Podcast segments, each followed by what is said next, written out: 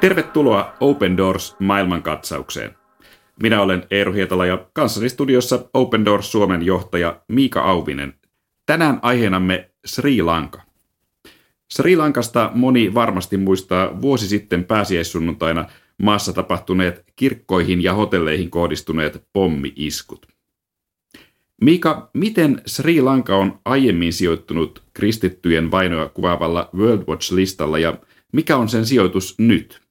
Sri Lanka on tosiaan ollut äh, aiemmin World Watch-listan 50 kärkimaan äh, häntäpäässä, eli siellä, siellä 45, 44, 46 vuoteen 2019 asti, mutta tänä vuonna vuoden 2020 World Watch-listalla Sri Lanka on noussut peräti sijalle 30.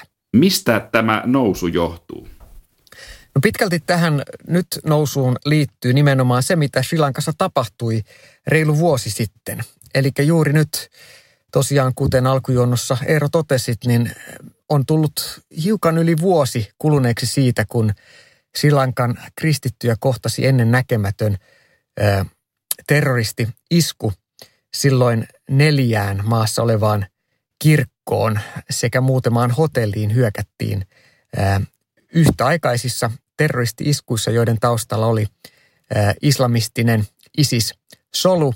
Ja tämän islamistisen ryhmittymän tavoitteena oli tappaa mahdollisimman monta kristittyä. Ja koska länsimaalaisia pidetään sielläkin Silankassa yleisesti kristittyinä, niin näin ollen isku kohdistui myös näihin hotelleihin kirkkojen lisäksi viime pääsiäis sunnuntaina, siis vuosi sitten pääsiäis sunnuntaina.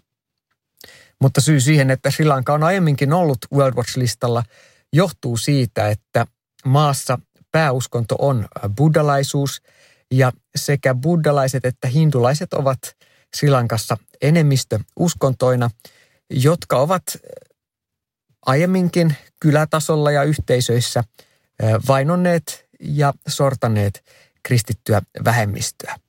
Näin ollen siis kristit ovat olleet Sri Lankassa jo hiukan heikommassa asemassa uskontonsa tähden kuin vaikka maan buddhalaiset tai hindulaiset kansalaiset. Miten suuri osa srilankalaisista on kristittyjä? Sri Lankassa yhteensä väestöä on noin 21 miljoonaa, joista kristittyjä on pari miljoonaa. Ja tosiaan enemmistö sri lankalaisista on buddhalaisia – temppeliyhteisö ja maanviljely muodostaa Sri Lankassa tämän singalaisen buddhalaisen enemmistön elämän kolmion. Ja erityisesti nämä kansallismieliset buddhalaiset ryhmittyvät pitää kristillistä elämän filosofiaa tällaisena tuontitavarana ja, ja myöskin jossain määrin uhkana perinteiselle buddhalaiselle srilankalaiselle elämäntyylille. Eli se buddhalaisuus, mitä Sri Lankassakin on, niin se ei ole pelkästään tällainen filosofinen suuntaus, kuten meillä usein lännessä ajatellaan, vaan siihen liittyy myös hyvin vahva tämmöinen nationalistinen ja paikoin myös väkivaltainen ö, muoto.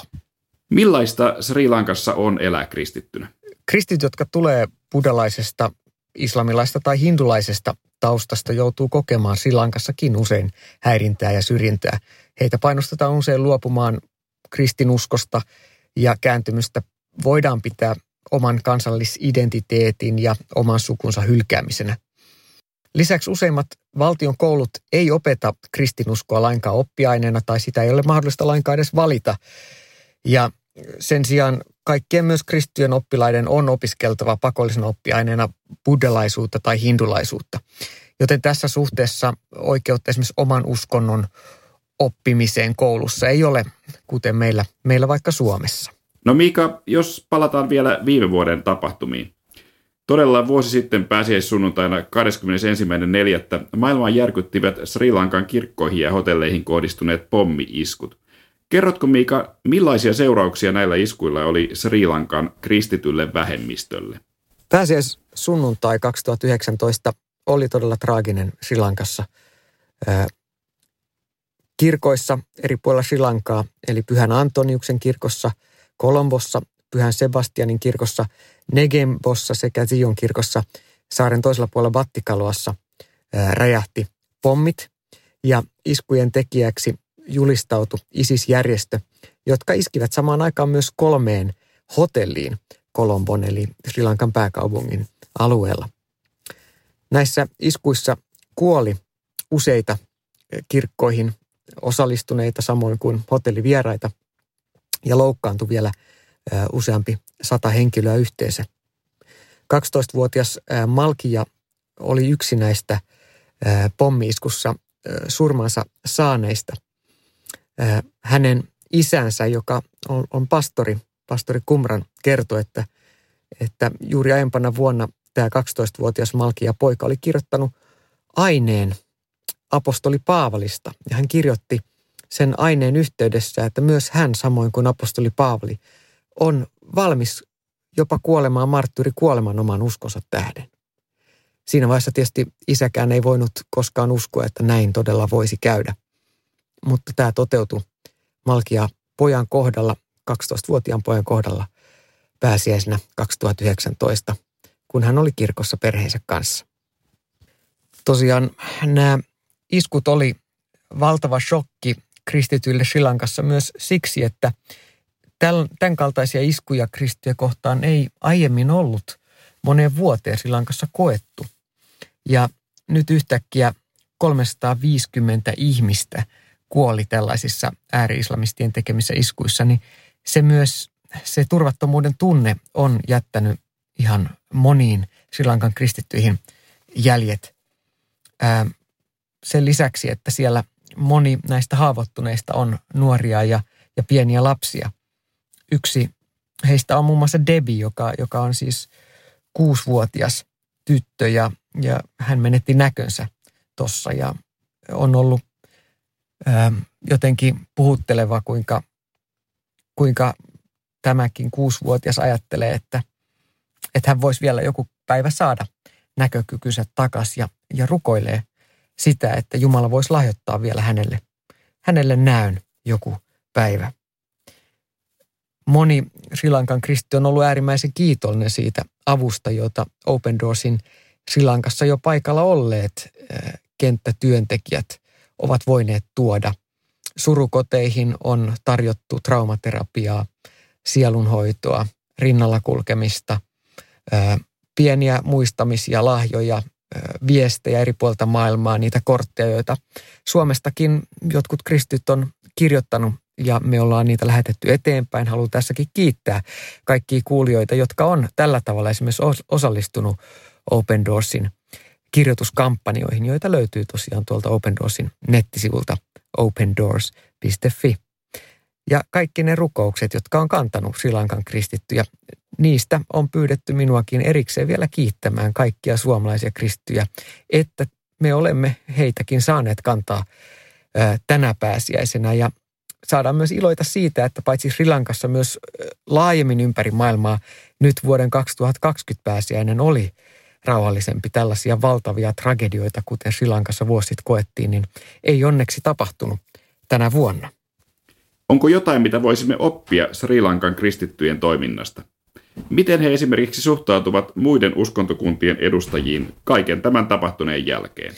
No kyllä ajattelen näin, että se viesti, jota olen saanut Sri Lankan kristittyiltä ja se, mitä Open Doorsin kenttä työntekijät ja heidän haastelemansa seurakuntalaiset ovat viestineet, on kyllä, voisi sanoa, hyvin puhutteleva sen jälkeen, kun he ovat joutuneet näin valtavan tragedian kohteeksi.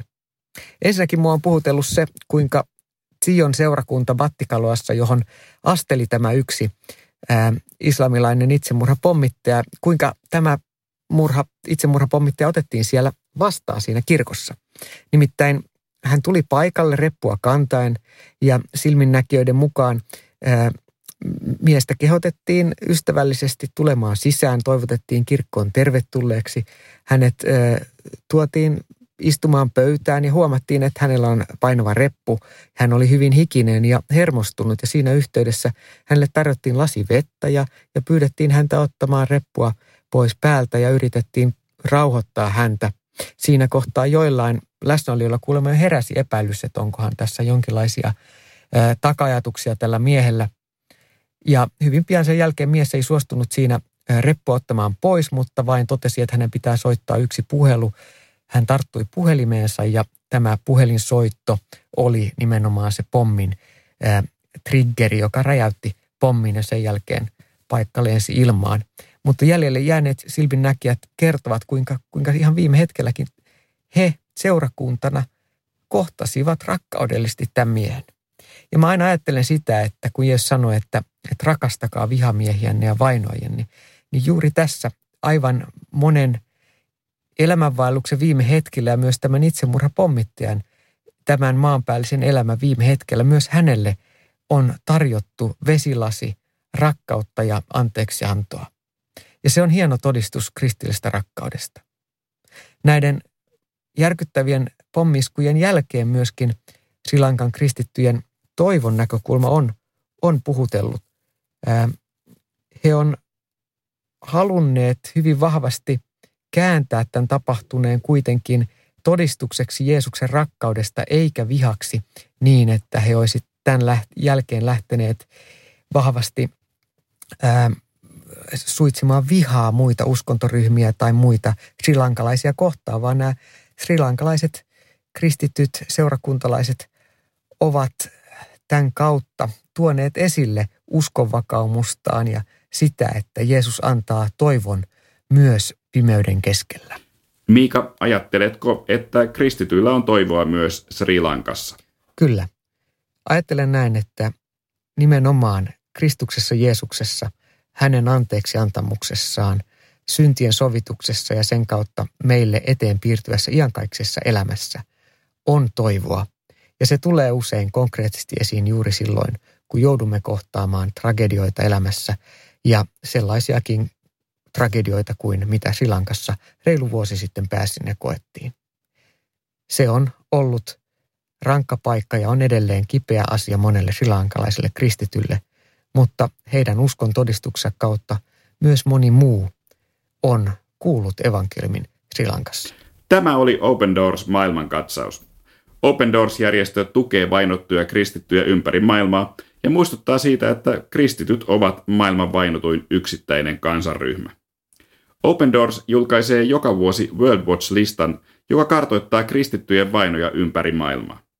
Open Doors palvelee vainottuja kristittyjä yli 70 maassa. Lisätietoja saat osoitteesta opendoors.fi.